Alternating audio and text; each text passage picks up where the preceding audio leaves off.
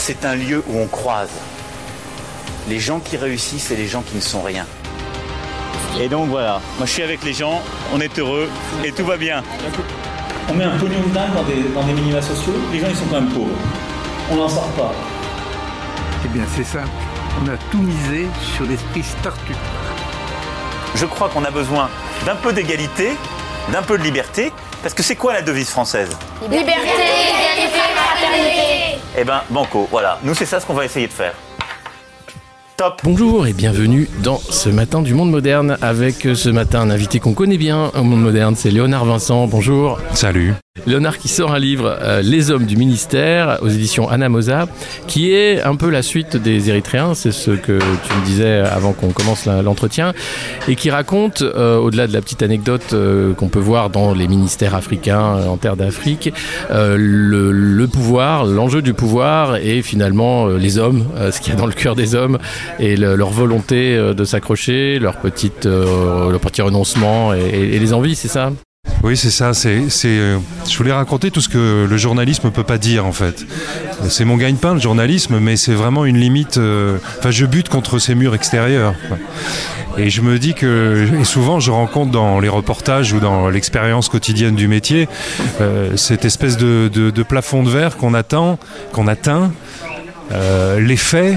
Hein, dont, dont les fact-checkers sont si friands et qui considèrent que c'est la totalité du réel qui est euh, constitué de- d'un assemblage de faits. Les faits ne sont rien en fait, c'est un, c'est un épiphénomène, c'est une anecdote euh, dans la réalité. La réalité est constituée de mouvements intérieurs intimes, euh, de, de, de relations ambiguës et contradictoires, euh, d'imagination, euh, de désir, de fatalité. Et c'est ça que je voulais appréhender dans une réalité qui est l'exercice du pouvoir. Parce que dans les Érythréens, euh, donc qui était un livre de journaliste où je collectais des faits et des histoires, euh, j'essayais de traverser euh, l'histoire d'un peuple pour essayer de d'ouvrir une porte et qu'on voit à l'intérieur de, de l'âme nationale des Érythréens pourquoi ces gens fuyaient leur pays par, par centaines et même par centaines de milliers aujourd'hui. Et aujourd'hui, là, après, je me suis dit que je voulais savoir ce que c'était que d'exercer le pouvoir. Parce que tout le monde me dit souvent, ah bah lui, il est devenu fou parce que tu comprends, c'est le pouvoir. Mais moi, j'en sais rien. Je, à chaque fois que j'ai exercé le pouvoir, qu'on m'a donné des responsabilités, j'ai fui à toutes jambes parce que c'est épouvantable, c'est une épreuve douloureuse. Et donc, je voulais voir ce que c'était de subir et d'exercer le pouvoir. Et il me semblait que reprendre ce chemin des Érythréens, de les témoignages qu'ils m'avaient euh, m'avaient donnés, euh, et de l'explorer sur un mode très personnel, très intime, de plonger dans les consciences. Euh, c'était voilà, c'était une expérience de laboratoire comme l'exploration d'une terre inconnue. Et je crois en être sorti avec, disons, des conclusions.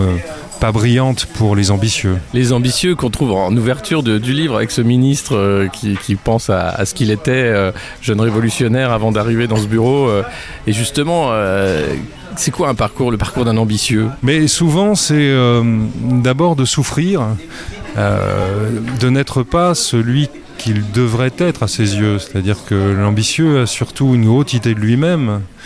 Euh, il pense qu'il a un destin qui doit l'amener à un certain endroit. Alors ça peut être Napoléon, mais ça peut être aussi un petit, euh, un petit DRH hein, euh, qui pense que euh, une fois qu'il a dirigé le, personnel d'une petite entreprise et d'une filiale, il doit passer au groupe et une fois qu'il doit passer au groupe, il doit passer au, au comité de direction. Enfin, on connaît ces parcours. Ça peut être aussi des, inspecteurs des finances euh, euh, qui considèrent que leur vision euh, macroéconomique, Macron économique on va dire, leur donne toute légitimité pour avoir des visions stratégiques et, et historiques sur le pays, alors qu'en réalité c'est une, une fadaise. Absurde et moderne, très moderne, mais, qui n'a jamais eu aucune réalité dans toute l'histoire de l'humanité, qui en a seulement que depuis les années 80, on va dire. Donc c'est éphémère. Mais enfin voilà, ce sont des gens qui pensent euh, qui- qu'ils ont une, euh, qu'ils ont un destin. Et l'exercice du pouvoir, quand ils rentrent dans l'exercice du pouvoir, que ce soit en entreprise ou dans un groupe social ou, en politique, en réalité, ils se rendent compte, euh, et c'est ça qui les frustre et qui les rend fous et qui les pousse à, davantage de folie souvent, euh, ils se rendent compte que bah, ça consiste essentiellement à, signer des circulaires, à faire des réunions, à répondre à des courriers, à avoir toutes sortes d'obligations extrêmement médiocres et minables, et que l'exercice du pouvoir, s'il n'a pas de vision, s'il n'y a pas de vision derrière, enfin je veux dire de vision imaginaire, s'il n'y a pas de projet humaniste, eh ben, l'exercice du pouvoir c'est d'un ennui profond et, et d'une c'est c'est minable quoi. D'où la banalité du mal euh, d'Anna Arendt sur les, procès de Nuremberg, où finalement c'était que des gras de papier qui, qui étaient très contents de faire ça sans se rendre compte de l'horreur qu'ils étaient en train de mettre en place. Oui, c'est ça, c'est exactement ça. La banalité du mal, c'est aussi bien euh, euh, ce, petit monsieur qui était Eichmann et qui, qui ne qui, ensuite fait le modeste. C'est peut-être le pire hein, dans l'histoire, c'est qu'il fait le modeste devant le procès en disant moi, j'étais rien ni personne, alors qu'en réalité, dans son exercice du pouvoir, il était extrêmement ambitieux et il se prenait vraiment pour un monsieur. Donc il y a cette contradiction qui est très minable, cette espèce d'équilibre entre la fausse modestie et le et la mégalomanie rentrée. Enfin bon, voilà. Mais c'est aussi bien euh, des gens beaucoup plus inoffensifs. euh, euh, je pense aux gens qui essayent d'arranger les choses aujourd'hui. Enfin, l'espèce d'esprit un peu social-démocrate qui consiste à dire que on va mettre, on va repeindre une école en ruine et ça suffira. On va donner 10 000 euros à, à des enseignants pour euh, dans des conditions épouvantables et enseigner dans des conditions épouvantables et, ça ira bien comme ça. Ça, va arranger les choses. Non, euh, les, problèmes structurels se règlent par un changement de structure et pas par euh, le changement de, décor. Donc euh, voilà, la banalité du mal, elle se- elle, elle, elle s'exprime souvent, c'est ce que je disais déjà dans, dans Shifta, par l'ennui. Je crois que l'ennui est un moteur considérable à la fois de, de la tyrannie de l'époque, mais aussi dans, c'est un moteur des révolutions. C'est-à-dire que c'est quand on se rend compte qu'on est embourbé dans l'ennui euh, qu'on se révolte. Mais euh, cette, euh, cette espèce d'état euh, atone, monocorde, qui, qui, est, qui à la fois extrêmement hypnotisant et auquel on s'habitue, et qui est souvent ben, le quotidien de ceux qui exercent le pouvoir, des hommes du ministère. C'est ce que je raconte un peu dans ce livre, parce qu'après le ministre, qui s'ennuie considérablement et qui rompt avec le régime parce qu'il a peur, et c'est tout. C'est-à-dire qu'il ne se passe rien, mais il n'est pas inculpé, il n'y a pas une menace physique contre lui, il, a pas, euh, il a juste peur, donc il rompt euh, avec le régime. Ça, ça tenait à rien finalement le pouvoir. Il y a, je, raconte l'histoire de ce petit fonctionnaire, agent du protocole, qui lui essaye de, se faire une vie dans cette, euh, oppression absolue qu'est le régime pour lequel il travaille et qui est partagé euh, entre ben, euh, l'ennui et la banalité du quotidien et l'extrême violence qui, lui est appliquée euh, parce qu'il ne maîtrise rien de son destin. Donc voilà, l'en- l'ennui est la clé, je crois, dans, les sociétés, à la fois dans la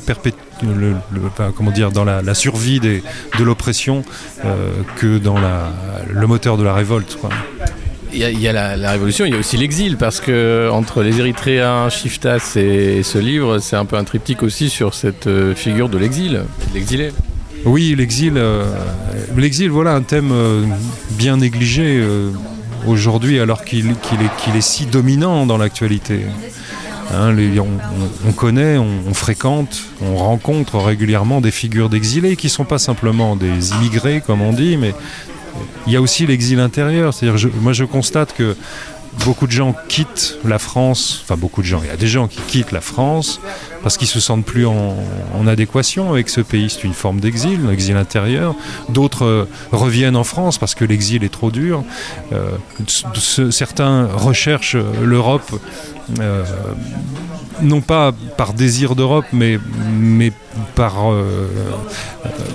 parce, que, parce que le quotidien dans leur propre monde est devenu insupportable et invivable littéralement. Enfin, toutes ces figures de l'exil sont vraiment euh, aujourd'hui, euh, euh, à mon avis, ce qui traverse la conscience contemporaine. Et c'est un thème très important. C'est vrai que dans Shifta, je cherchais, j'accompagnais trois, trois petits héros ordinaires dans leur exil qui cherchaient à, se construire un petit royaume par l'aventure. et là, j'explore à la fois dans la voix du narrateur, qui est un qui est, mon double, hein, qui est un journaliste étranger présent dans un pays étranger, euh, et, à travers les personnages, donc le, ministre, le petit fonctionnaire et le grand chef, euh, j'explore ce que c'est que l'exil, mais dans sa dimension intime, comment, comment on, rompt avec son monde simplement en ayant peur, avec le ministre, comment on rompt avec son monde parce que l'oppression est trop dure à vivre malgré toute sa bonne volonté euh, avec le petit fonctionnaire et comment on a totalement rompu avec le reste de l'humanité quand on exerce un pouvoir totalitaire absolu et que la mégalomanie a tout emporté sur son passage comme un, torrent furieux avec euh, le grand chef.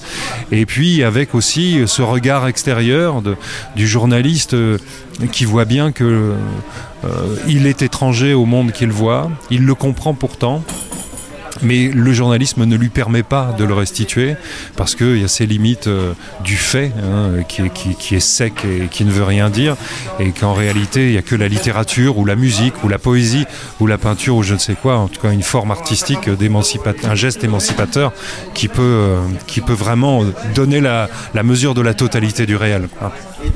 Et alors, ce livre aussi, il a une histoire particulière, un peu chaotique. Euh, avant sa sortie, il a eu bien des péripéties. Est-ce que tu veux en parler? Est-ce que tu peux en parler?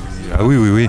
Oui, oui, c'est un livre que j'ai écrit avant Shifta, en fait. J'ai été entre 2013 et 2014 correspondant de, Radio France, en gros, euh, au Maroc, et j'ai commencé ce livre euh, sur les ruines fumantes de, des Érythréens, puisqu'il me restait encore beaucoup de choses, et que les gens avec, que j'avais rencontrés pour ce livre euh, continuaient à être des amis, j'avais des relations amicales avec eux. Donc euh, j'avais encore plein d'histoires en tête. Et moi je suis parti en exil et je voulais justement explorer l'exil. Et j'ai commencé ce livre le premier jour de mon arrivée au Maroc et je l'ai terminé dans les premiers jours de mon retour en France un an et quelques plus tard. Donc c'était vraiment un livre sur l'arrachement et sur la... Voilà. Et puis euh, j'étais très confiant parce que j'avais la sensation d'avoir fait quelque chose de vraiment euh, neuf et, nouveau dans ma vie, euh, d'avoir vraiment mis un pied dans un geste artistique qui m'intéressait, avec une méthode et un style qui, me convenait.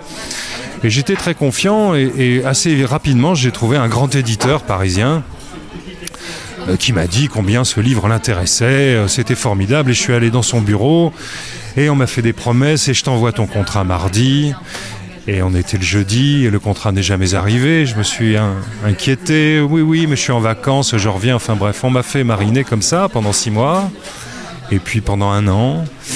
Et puis à mon arrivée aux médias, euh, euh, parmi les nombreuses choses qui se sont effondrées autour de moi, les nombreux coups de poignard que j'ai reçus dans le dos, les injures et les épluchures qui m'ont été aimablement déversées euh, sur la tête, eh ben j'ai reçu un, un, petit mot euh, de la, du supérieur hiérarchique de la, cette directrice littéraire, un petit mot sur une carte de visite, euh, en me disant, en me prenant un petit peu d'eau, en disant vous avez du mal comprendre, euh, en fait, on va pas publier votre livre, il est trop compliqué. Ou je ne sais quoi, je sais plus quelle était la formule, mais c'était très marrant. Voilà, sur une carte de visite griffonnée. Voilà, c'est comme ça que ça se passe à Paris. Donc pendant un an, moi j'avais réservé ce livre à, ce grand éditeur. Et puis euh, je comptais dessus. Je veux dire, c'est important quand on a mis euh, un peu ses tripes dans son travail. Bon, voilà, donc je me suis retrouvé du jour au lendemain sans rien. Mais il se trouve que euh, je me suis plaint sur les réseaux sociaux. sur ma page Facebook en fait. J'étais un peu stupéfait par l'histoire. J'avais mis la photo de la carte de visite griffonnée, puis l'histoire avec un petit mot ironique. Et il se trouve que dans mes contacts, il y avait euh, euh, Chloé Paté, euh, qui est la directrice et fondatrice des éditions Anamosa, qui m'a dit Tiens, c'est marrant cette histoire, est-ce que tu veux bien me faire lire ce texte? Elle l'a lu, elle l'a lu et elle l'a fait lire à ses associés chez Anamosa et quelques semaines plus tard, elle m'a dit combien le texte l'intéressait. Et du coup, on l'a retravaillé parce que c'est un éditeur un peu particulier, Anamosa, qui, qui fait beaucoup, surtout des sciences humaines, de l'histoire, des très beaux livres d'ailleurs. Et, voilà, et on en est arrivé là. J'ai beaucoup de gratitude euh, envers eux. On a fait un, beau travail d'éditeur, mais ils m'ont repêché, euh, euh, voilà, m'ont repêché un peu dans le caniveau, quoi. année. Exilé de Saint-Germain. oui, mais c'est euh, c'est ça, c'est-à-dire que ce monde littéraire que je découvre, j'en suis à mon quatrième livre, et, pourtant je ne suis absolument pas ni considéré comme un écrivain, ni membre d'aucune confrérie, euh, ni primé par aucun prix, euh, ni ami avec, avec quiconque qui compte dans ce, dans ce métier. Et du coup, je, continue à être comme quand je suis allé en colonie de vacances, c'est-à-dire le gamin solitaire au fond du groupe qu'on a oublié de mettre dans une chambre, donc du coup qui va dormir avec les, les, moniteurs, parce que voilà, et son nom n'était pas sur la liste. Et ça m'arrive depuis que je suis gosse, ça, donc euh, je pense que ça doit être un, signe karmique. Et bah, dans la littérature, je suis un petit peu comme ça aussi, c'est-à-dire que je, je, beau publier des livres, je suis accueilli alors à la fois par une grande bienveillance de la part de gens qui lisent euh, leurs livres, c'est-à-dire que j'ai jamais eu de critique mauvaise, euh, et quand les gens reviennent vers moi, soit par des mails, soit par des mots, soit des critiques sur Babelio par exemple, c'est toujours positif et, vraiment très bienveillant et très intéressant. Euh, des libraires aussi qui me soutiennent et qui aiment ce que je fais, mais euh, c'est accueilli par une immense indifférence, un grand désert du Nouveau-Mexique. Euh, dans la presse, même si de temps en temps il y a une apparition par-ci par-là d'une brève, alors dans Le Monde pour Shifta, dans le nouveau magazine littéraire pour les hommes du ministère, des, critiques très positives, donc je suis très content.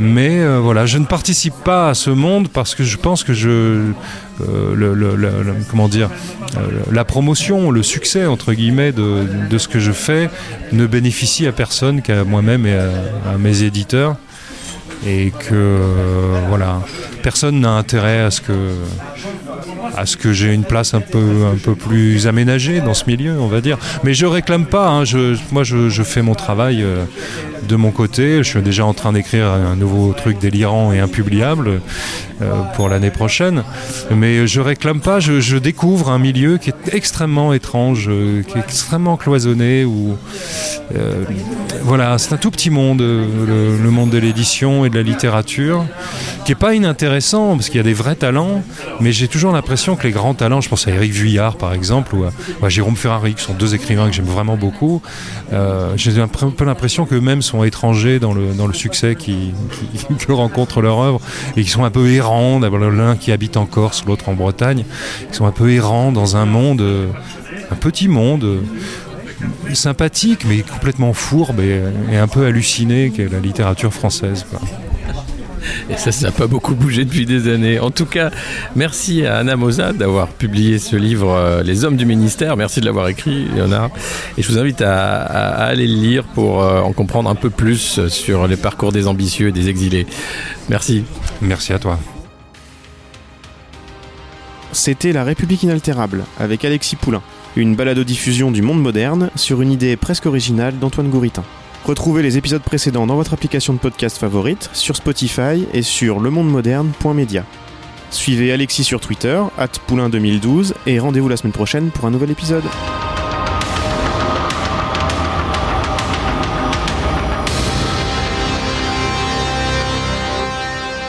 Top